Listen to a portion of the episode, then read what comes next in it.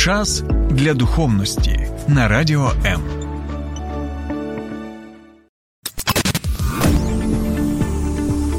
Біблія під іншим кутом.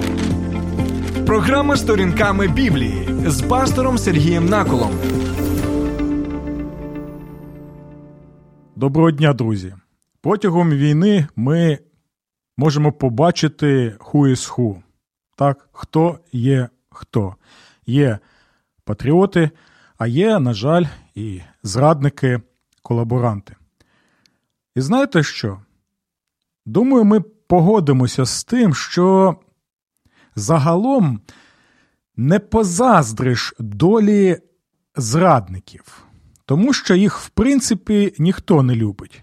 Так, наприклад, зрадник, який йде на такі дії і допомагає ворогу, його, звичайно, не люблять, а ненавидять в країні, яку він зраджує.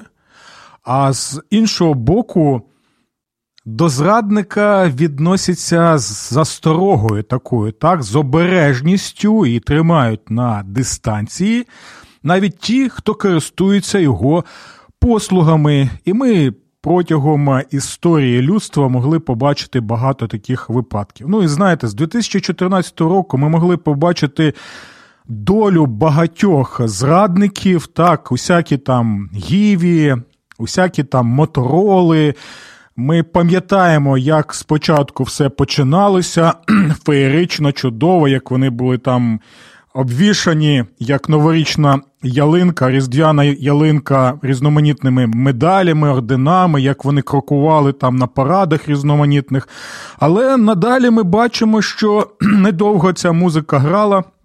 І ці люди були фізично ліквідовані. І зараз ми також можемо побачити, що з 2014 року, як правило, не так вже й багато залишилося тих, хто зраджував своїй країні. І зараз ми можемо бачити, як час від часу новини, так ми чуємо про те, що або той зрадник, або той колаборант був фізично ліквідований. Тому, знаєте, думаю, що потрібно сто раз подумати перед тим, як йти на такі кроки, тому що, як ми могли побачити в першій частині нашій програмі, Біблія доволі жорстко. І конкретно каже, що зрада це серйозно, і зрада це великий гріх, особливо якщо ти зраджуєш самому Богові. І сьогодні ми з вами продовжимо цю тему зради. Якщо ви не бачили перший. Першу частину нашої програми стосовно зради і колаборантів, то, будь ласка, ви можете завітати на мій канал на Ютубі Сергій Накул, там знайти цю програму, переглянути її, і також вже мати більш таку змістовну картину стосовно цього питання.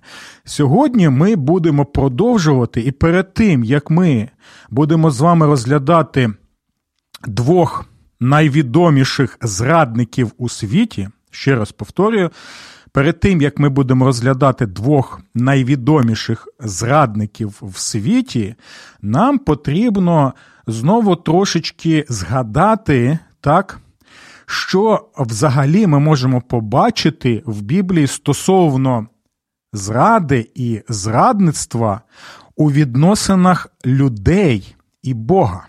Так, в попередній програмі я вже розповідав нам і пояснював трошечки, що таке завіт, що таке завітні відносини в Біблії, чому вони настільки важливі, чому а, перша, перша частина завіту, і друга частина завіту, там Бог і люди, так, або цар і люди, вони відповідальні за свої вчинки і також повинні розуміти, що якщо ти порушуєш цей завіт або ти порушуєш цю домовленість, то будуть наслідки. Наслідки будуть доволі серйозні не лише для твого життя, а також для твого здоров'я і того фізичного існування. Тому.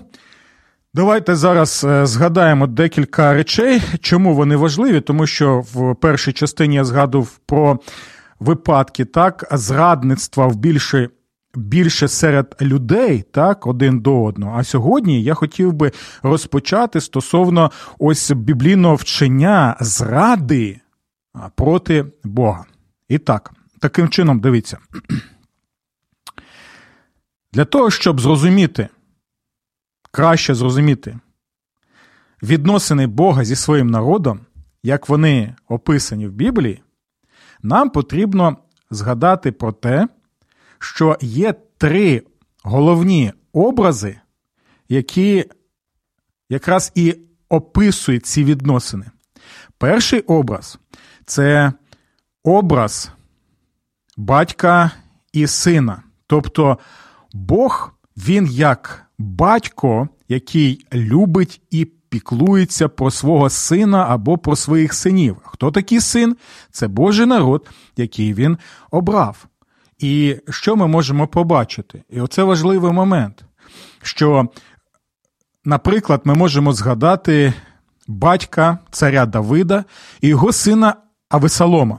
І ми можемо побачити, як Авесалом, коли пішов війною проти рідного батька, так, що ми бачимо? Він став зрадником свого батька, і таким чином ми можемо побачити ось цей перший образ відносин Бога зі своїм народом, що час від часу ми читаємо про те, що е, народ Божий. Його люди, його сини, вони зраджували його, вони стали зрадниками. Чому? Тому що вони не слухали свого Бога. Навіть такий пророк, як Ісая, на початку своєї книги він пише про те, що дивіться, про те, що навіть багато.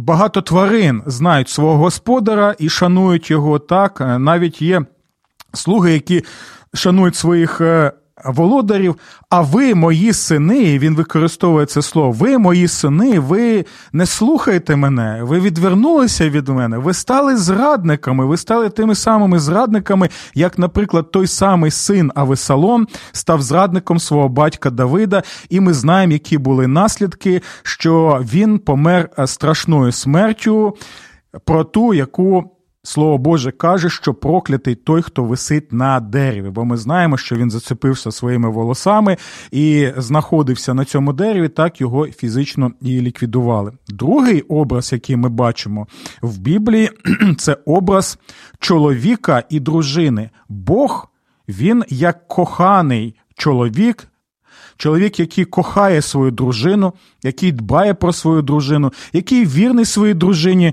у якого нема коханок, у якого нема там додаткових дружин, у якого нема там флірту якогось, у якого нема. Знаєте, відвідин е, повій тощо. Так, він вірний чоловік, він дбайливий чоловік, він е, чоловік, який дійсно кохає про свою дружину. І що ми бачимо? А дружина це Божий народ. І, наприклад, у багатьох пророків ми бачимо, що як описується знову зрада народа як дружини по відношенню до свого чоловіка. І у багатьох пророків ви можете почитати про те, що Бог як чоловік він все робить для того, щоб піклуватися про свою дружину, вислухати її, дбати про неї, так кохати її, забезпечити її всім необхідним. Але в той же час ми бачимо, як пророки кажуть, але вона зраджувала йому з різноманітними своїми коханцями. Хтось ці були коханці для цього народу, як для дружини. Звичайно, різноманітні ідоли, до яких вони приходили, яким вони вклонялися, а також. Використовували різноманітні елементи так, язичницьких релігій в своєму поклонінню. Те, що Бог не заповідував їм у своєму святому слові. Це другий так, образ, який ми можемо побачити. Ми могли побачити, що народ Божий от в цих відносинах зраджував Бога як рідний син зраджує свого батька, і це було болісно Богу, як це було болісно і царю Давиду. Також е, народ Божий зраджував, були зрадниками свого Бога, як дружина зраджує своєму чоловікові. Так? І третій образ, який ми можемо побачити, це образ відносин царя і слуги. Бог нам показаний як цар, який дбає про свій народ, який керує своїм народом, який дає мудрі закони для того, щоб вони могли жити, щоб вони могли. Розвиватися, щоб вони могли реалізовувати увесь той потенціал, який Бог їм неймовірний потужний дав для блага Народу для блага цивілізації на славу Божу, і що ми бачимо? Що вони, як слуги, знову і знову що зраджують свого Бога. У нас є декілька випадків в Божому Слові, коли той, хто повинен бути таким слугою лояльним і вірним до свого царя, бо цар лояльний і вірний, бо цар не жорстокий якийсь цар, який дотримується усіх умов, які там є. І о, у нас знову вимкнули вимкнули світло, але ми продовжуємо. У будь-якому випадку ви нас чуєте в fm форматі. Я не знаю, чи ви нас мене чуєте також е, в інтернет-форматі. Сподіваюся, що чуєте, але ми будемо продовжувати, не зважаючи ні на що. Так? Таким чином, друзі, добре, ми тепер могли можемо побачити так відносини Бога як батька і сина, відносини Бога як е, чоловіка і дружини, і відносини Бога до свого народу як е, цар. І слуги. До чого все це я веду? Для того, щоб показати наступне, що Кожна людина, яка читає Боже Слово, повинна розуміти е, важливу річ, що Біблія засуджує не просто там, знаєте, зрадників своєї держави, хоча вона застерігає проти цих е, речей, і це серйозна річ. Біблія не лише попереджає про зради так між чоловіком і дружиною, і звичайно, ми можемо побачити, що. Чоловік повинен бути вірний своїй дружині, а дружина повинна бути вірною е, своєму чоловіку і не зраджувати один одного, бо таким чином вони втілюють е, Боже ставлення до нас, так е, що Бог вірний і він ніколи ні за яких обставин нікому не зраджував. Так, але ще один важливий момент це звернення е, біблійне до людей, щоб ми задумалися. Бо дивіться, що таке зрада стосовно Бога, як ми можемо бачити це на сторінках Біблії. Це тоді, коли Бог звертається з любов'ю, з турбопою, спілкуванням до людей, Бог закликає їх як люблячий батько, як е, чоловік, який кохає, як цар, як цар, який дбає так до людей і каже: ось я вам даю добро, ось моє слово. Слово Боже, дотримуйтеся його, слідуйте за мною, так, і ви будете благословені. У вас буде все, будуть відносини, так, і зі мною, і один з одним, щоб ми могли відчути ось ці відносини, які були у людства в саду Едема. Так, але знову і знову ми можемо побачити, що зрада це тоді, коли ми кажемо стосовно відносин людей і Бога, це тоді, коли ми не слухаємо Бога. Тоді, коли ми відвертаємося від Бога. Тоді, коли Бог для нас просто якесь пусте місце. І тому сьогодні я думаю, що кожен, хто зараз слухає нашу програму або дивиться її, е, могли замислитися над цим і подумати, а які в мене є стосунки з цим Богом? А можливо, можливо, що якщо я не слухаю його, якщо я живу, як у нас кажуть, своїм пихом, якщо а, думаю, що я краще все знаю, і Боже Слово мені не потрібно, що чи можливо таке, що до мене також застосується біблійна передосторога стосовно зрадництва? Я думаю, що кожен повинен сам собі відповісти на це запитання. Але я знову і знову нагадую, що Бог протягує руки, е, руки любові свої, піклування до людей і каже, як е, знову і знову я згадую ці слова пророка Ізекіля, що Бог не бажає смерті грішника, хоче, щоб грішник що навернувся від своїх грішних шляхів і міг отримати Боже прощення. Друзі, пам'ятаємо про це. Я не знаю зараз, чи. Мене чутно саме в е, форматі інтернету, але ми будемо продовжити в fm форматі. Я нагадую, що Ми знаходимося в Києві і в Київській області на хвилі 89,4 FM, ем, тому налаштовуйте свої радіоприймачі і е, можете чути цю програму, як і взагалі Радіо М. Я бачу, що я є на екрані. Це вже мене краще видно, знаєте, це мені нагадує один мультфільм е, Острів Скарбів. Пам'ятаєте, там був такий папуга Карудо, як е, така темінь, і далі він е, запалює світло, і ви можете бачити вже його обриси. Так от я зараз себе відчуваю таким, знаєте, біблійним папугою Карудо але позитивним. Так, добре, тоді ми продовжимо. Зараз ми будемо з вами розглядати важливу тему стосовно двох найвідоміших зрадників, про яких згадує не лише Біблія, а тих зрадників, про яких знають величезна кількість людей в усьому світі. І я думаю, що ось те, що ми з вами розглядали, воно надзвичайно важливо, коли ми будемо розглядати саме ось цих двох зрадників. Мова йде, друзі, про двох людей: про Юду і про Петра.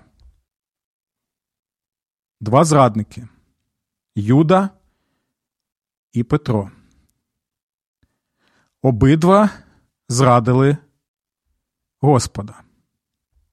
Обидва зрадили Господа з яким вони перебували декілька років. Зрадили Господа, з яким вони спілкувалися декілька років. Зрадили Господа, того, який вчив їх. Вони чули всі проповіді Господа Ісуса Христа. Вони бачили ті дива, які робив Господь Ісус. Вони перебували в цьому близькому колі 12, в центрі якого був Господь Ісус. Але незважаючи на це, ми бачимо, що Юда вирішив зрадити свого Господа. І Друзі, я хочу нам нагадати, що Ісус Христос не просто був вчителем Раві. Так, Він вчив, так, його звали Раві, це все правильно, це все вірно, але він не був лише виключно вчителем. Розумієте? В першу чергу він був Месією, а Месія це цар. І пам'ятаєте, я згадував оцей образ відносин Бога як царя і кого? І як слуги, або як е, того, хто служить Господу. Чому це важливо? Тому що Юда вирішив зрадити не просто вчителя Раві, він вирішив зрадити царя. Таким чином, це була зрада проти самого царя, проти самого Месії. І ось чому це настільки жахлива річ, яку лише може, знаєте, зробити людина, яка створена Богом і перебуває не лише на цій землі, а ще й мала такий привілей бути в колі внутрішньому Господа Ісуса Христа. І тепер давайте ми прочитаємо. Я буду намагатися читати не таке вже у нас і чудове освітлення, але я буду це робити, бо я люблю вас, і ми будемо продовжувати, незважаючи на обставини, нашу програму. Дивіться, це ми будемо читати Євангеліє від Матфія, хоча і в інших Євангеліях теж можна прочитати ці речі. Це 26 розділ. Один із дванадцятьох, якого звали Юда Іскаріотський, пішов до первосвящеників і сказав, що ви дасте мені, і я видам його вам. Вони ж заплатили йому тридцять срібних монет, і відтоді він шукав слушної нагоди, щоб його зрадити. І ось я хочу звернутися до деяких зараз моїх сучасників, які, знаєте, малюють такий образ Юди, нібито, знаєте, такої людини, який віддав себе в жертву заради того, щоб завдяки йому Ісуса. Можна було схопити, і люди могли отримати спасення, що Юда ще більший Спаситель, як такі люди кажуть, ніж Ісус Христос, бо Він взагалі відрікся самого себе, і ось він був таким, знаєте, ну просто неймовірним альтруїстом. Знаєте що, друзі? Ну, фантазії може бути багато. Можна багато чого собі там навидумувати і розповідати, і люди будуть е, роззямленими ротами вас слухати, але є така річ, як перше джерело. І якщо ми серйозно ставимося до е, Юди і Господа Ісуса Христа, то давайте будемо читати першоджерела, які визнані християнами усього світу, а це Євангелія. І там ми бачимо, друзі, по-перше, що Юда був крадієм. Так, пам'ятайте про це, він був крадієм. Чому? У нього було що? У нього була скринька для пожертв. І що він робив? Коли е, люди давали пожертви, так, і складали їх в цю скриньку, що він робив? Він е, крав грошенята собі. Тому ми можемо побачити, що ну, нема тут якогось там суперальтруїста. І, до речі, я хочу нагадати багатьом, що якщо ви крадете гроші з державної скарбнички, так, так, так, почуйте мене уважно, з бізнес-скарбнички, взагалі крадете гроші, то ви крокуєте шляхом саме юди. І вам потрібно сьогодні вже подумати, е, куди ви крокуєте, що вас очікує. І, друзі, знаєте що? Є ще вже є ще у вас шанс просто-напросто зізнатися, покаятися і віддати всі ці гроші, наприклад, на ЗСУ і або на інші потреби в нашій державі. Так, я серйозно до вас зараз звертаюся, тому кориться Богові, бо краще зараз отримати Боже прощення, ніж горіти в пеклі. Е, от з цими тими грошима, які ви накрали таким огидним чином. Добре. Наступне, на що я хотів звернути увагу, чомусь Юда не пішов просто зрадити Ісуса Христа з таких альтруїстичних міркувань, щоб себе віддати таким чином. А, от І завдяки його цій зраді. Е, Такій, знаєте, гідній зраді, якщо можна так сказати, Ісуса Христа тоді віддадуть на смерть. Ні, його знову цікавили гроші. Чому? От ми прочитали, він запитає, а що ви мені дасте? Чому це його цікавило, що ви мені дасте? І він отримує цю суму, і, до речі, вона навіть є в пророчих книгах, про що ми повинні пам'ятати. Так, І з того часу, що він шукав ось таку Можливість, щоб вже зрадити свого вчителя. Чому?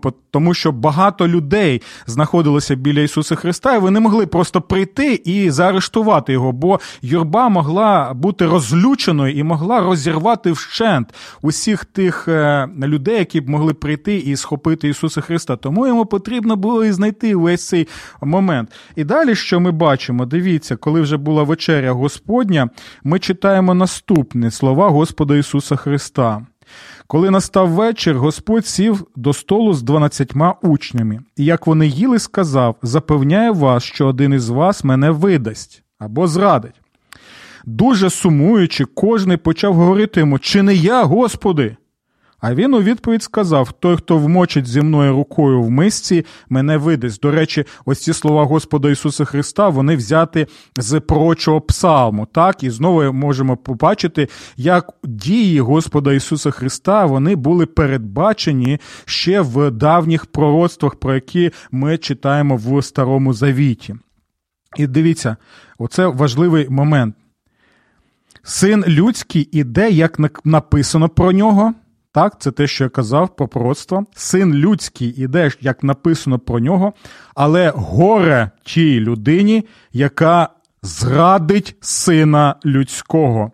Краще було б тій людині не народитися. Ви почули ці слова? Це взагалі попередження до е, зрадників. Так, і особленням цих зрадників є, звичайно, Юда, тому що він вирішив зрадити свого царя. Так, він таким чином, що порушив завіт, який був, і він таким чином, що е, робить так, щоб е, отримати смертну кару за зрадництва. І цікавий момент, що з одного боку ми можемо побачити, що усі ці події вже були передбачені, так вони відбудуться.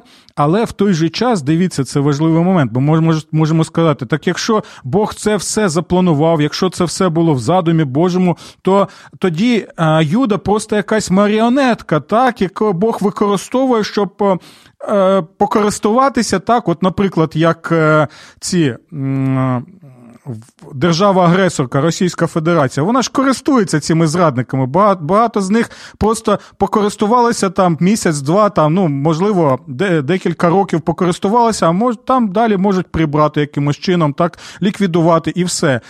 Е, то може й Бог так ставиться от до Юди, але ми можемо побачити цікаві слова Господа Ісуса Христа. Він показує, що з одного боку все це передбачено в пророцтвах, так, і син людський, тобто Господь Ісус Христос, Він. Втілює всі ці пророцтва так, заради спасіння людства, але в той же час є така річ, як відповідальність. Чуєте? Саме відповідальність, бо Господь каже: горе тому чоловікові, горе тій людині, який зрадить сина людського, краще б йому не народитися. Тобто він показує, що це не просто якась пасивна жертва, це людина, яка відповідальна за свої дії. Так, це теж важливий момент. І далі ми можемо побачити, е, як е, Юда зраджує Господа Ісуса Христа саме поцілунком. Це цікавий момент стосовно поцілунку, тому що в пророчому другому псалмі ми можемо прочитати наступне в багатьох перекладах цей текст ми читаємо наступним чином: що вшануйте сина, тобто Господа Ісуса Христа, щоб він не прогнівався і щоб ви не були знищені так на шляху вашому, бо гнів його буде пламеніти. Так? І ось цікавий момент, що ось ці слова шануйте сина, його можна дослівно перекласти як поцілуйте сина. Тобто своїм поцілунком ти повинен показати свою лояльність до Господа Ісуса Христа, до Царя Ісуса Христа. так? А тут ми бачимо інше, що Юда він поцілунком не показує свою лояльність, а він показує свою що? Показує свою зраду. І ось такий дивовижний момент. Той знак. Поцілунок царя, який повинен був показати, що я люблю свого царя, він мій цар, він мій Спаситель, я буду вірним йому, тому що він вірний стосовно мене. Але ця людина бере, знаєте, і все знищує всі ці відносини. Що ми бачимо далі?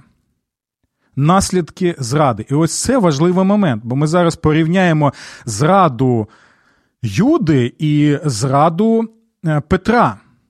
Дивіться, от цікавий момент, на який хотів би нашу звернути з вами увагу.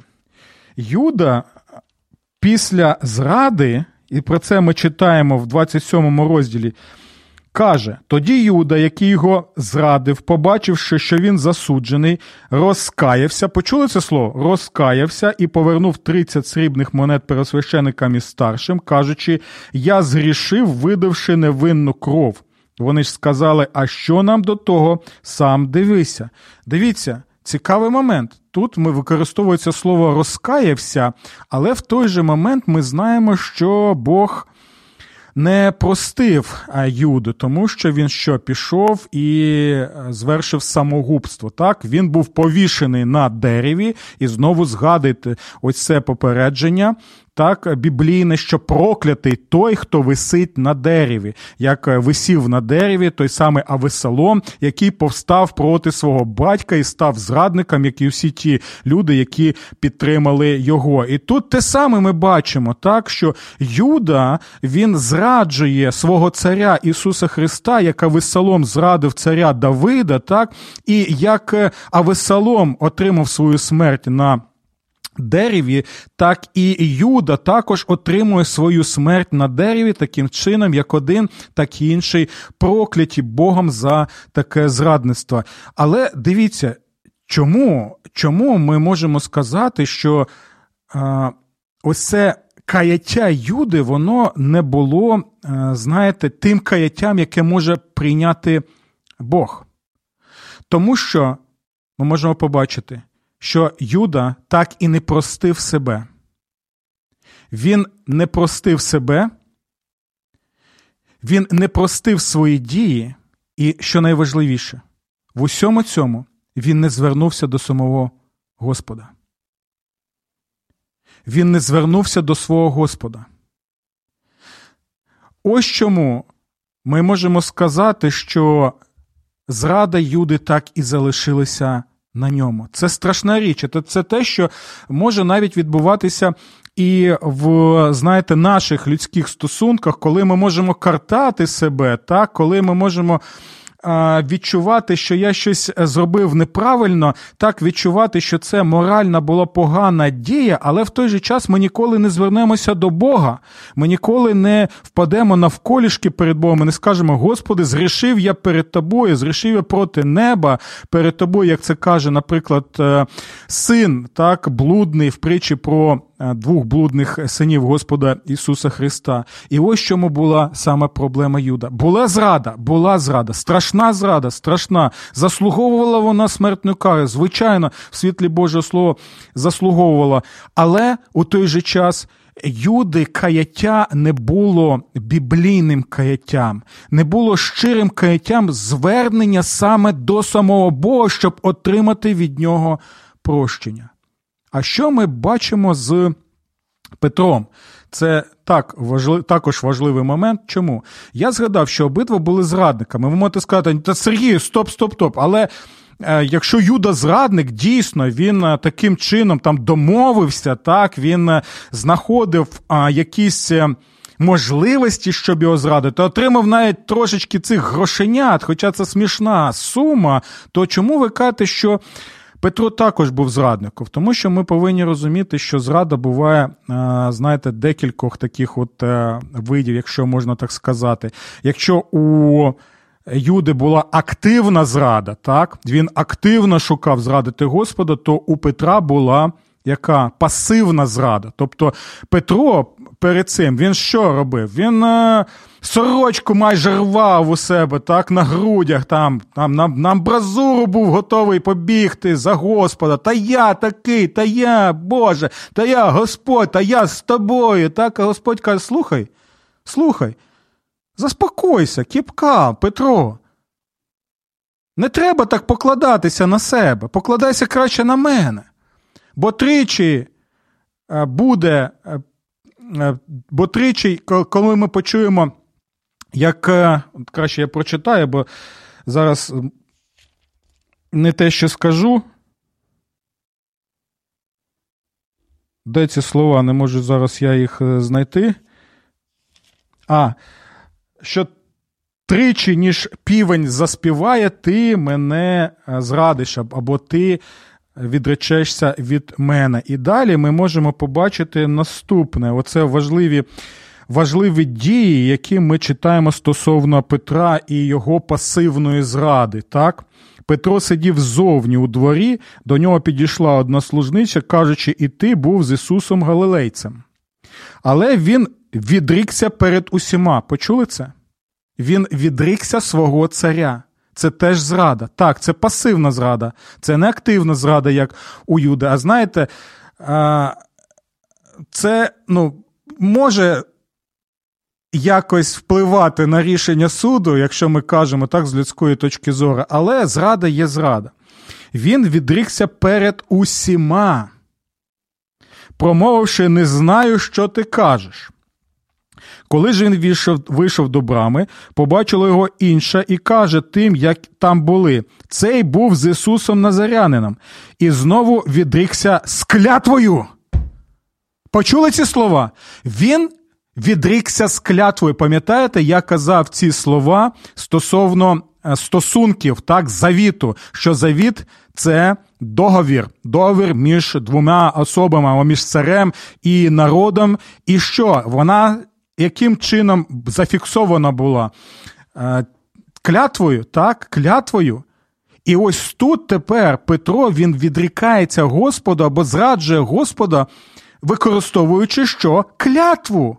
А ми знаємо, що очікувало тих, хто клявся безбожно, клявся таким чином, щоб вести в оману. І далі слухайте уважно. І знову відрікся з клятвою, я не знаю цієї людини. Тобто я не знаю цього царя, я не з цим царем, я не частина його царства. Це щось неймовірне. А пам'ятаєте, до цього Господь Ісус Христос вчив, що якщо ви відречетесь від мене, то і я відрекуся від вас перед Отцем моїм Небесним. Це серйозні друзі речі. А тепер читаємо далі. Дещо згодом підійшли ті, які там стояли, і сказали Петрові: Та ти справді один з них, бо і твоя говірка тебе виявляє. Так він таким суржиком використовував зі свого регіону. Тоді він почав зарікатися і клястися, знову зарікатися і клястися. І яка могла бути клятва? Нехай грім зараз поб'є мене на цьому місці, якщо я знаю цього Ісуса Христа, так? Або та нехай я загину як останній там зрадник, якщо я зараз брешу. Тобто людина пасивно зраджує для чого? Для того, щоб лише якимось чином а не бути з Господом Ісусом Христом і не розділити Його долю на Христі. Тоді він почав зарікатися і клястися, що не знав цієї людини, і враз заспівав півень. Тож згадав Петро слова, які сказав Ісус, перше ніж півень заспіває, ти тричі відречешся від мене, і, вийшовши геть, він гірко заплакав. І ось це цікавий момент стосовно того, що він гірко заплакав, бо далі ми можемо побачити наступне: в чому різниця? В чому різниця ось цих наслідків двох зрад, активної і пасивної зради Юди і апостола Юди і апостола Петра? Ми можемо побачити з наступного життя Петра, що ось цей гірко заплакав було не просто, так знаєте, емоційне. Е, емоційні якісь е, емоційний стан, так, що він просто зрозумів, що він зробив, і на цьому все. Ні. Бо ми бачимо, що він не просто словами, а усім своїм життям звернувся до Господа Ісуса Христа і отримав прощення. Різниця в тому, що Юда картав лише себе. Юда лише а, знаходився сам собі. Юда перебував в емоційному стані і розумів, що етично він зробив це неправильно, але в той же час він не простив себе і не звернувся за прощенням до Господа Ісуса Христа. Петро, ми можемо побачити оце сльози каяття, так, вони а, показують нам, що от у, цьому стані Петро не залишився сам на собі, не залишився лише ось в цьому своєму стані, а що? Він звертається до Бога. Він просить прощення, і він отримує прощення, бо в наступних текстах, так, наприклад, в Євангелії від Йоанна, ми бачимо, як Господь Ісус е, зустрічається з Петром, так, і він запитує: от пам'ятаєте, Петро тричі відрікся від Господа, тричі зрадив Господа з клятвою, завітною клятвою. Це серйозні слова. І Господь Христос, коли міг повернутися, він міг просто знищити Петра. Як це сталося з Юдою, і Господь Ісус був би правий, так? Але що ми бачимо?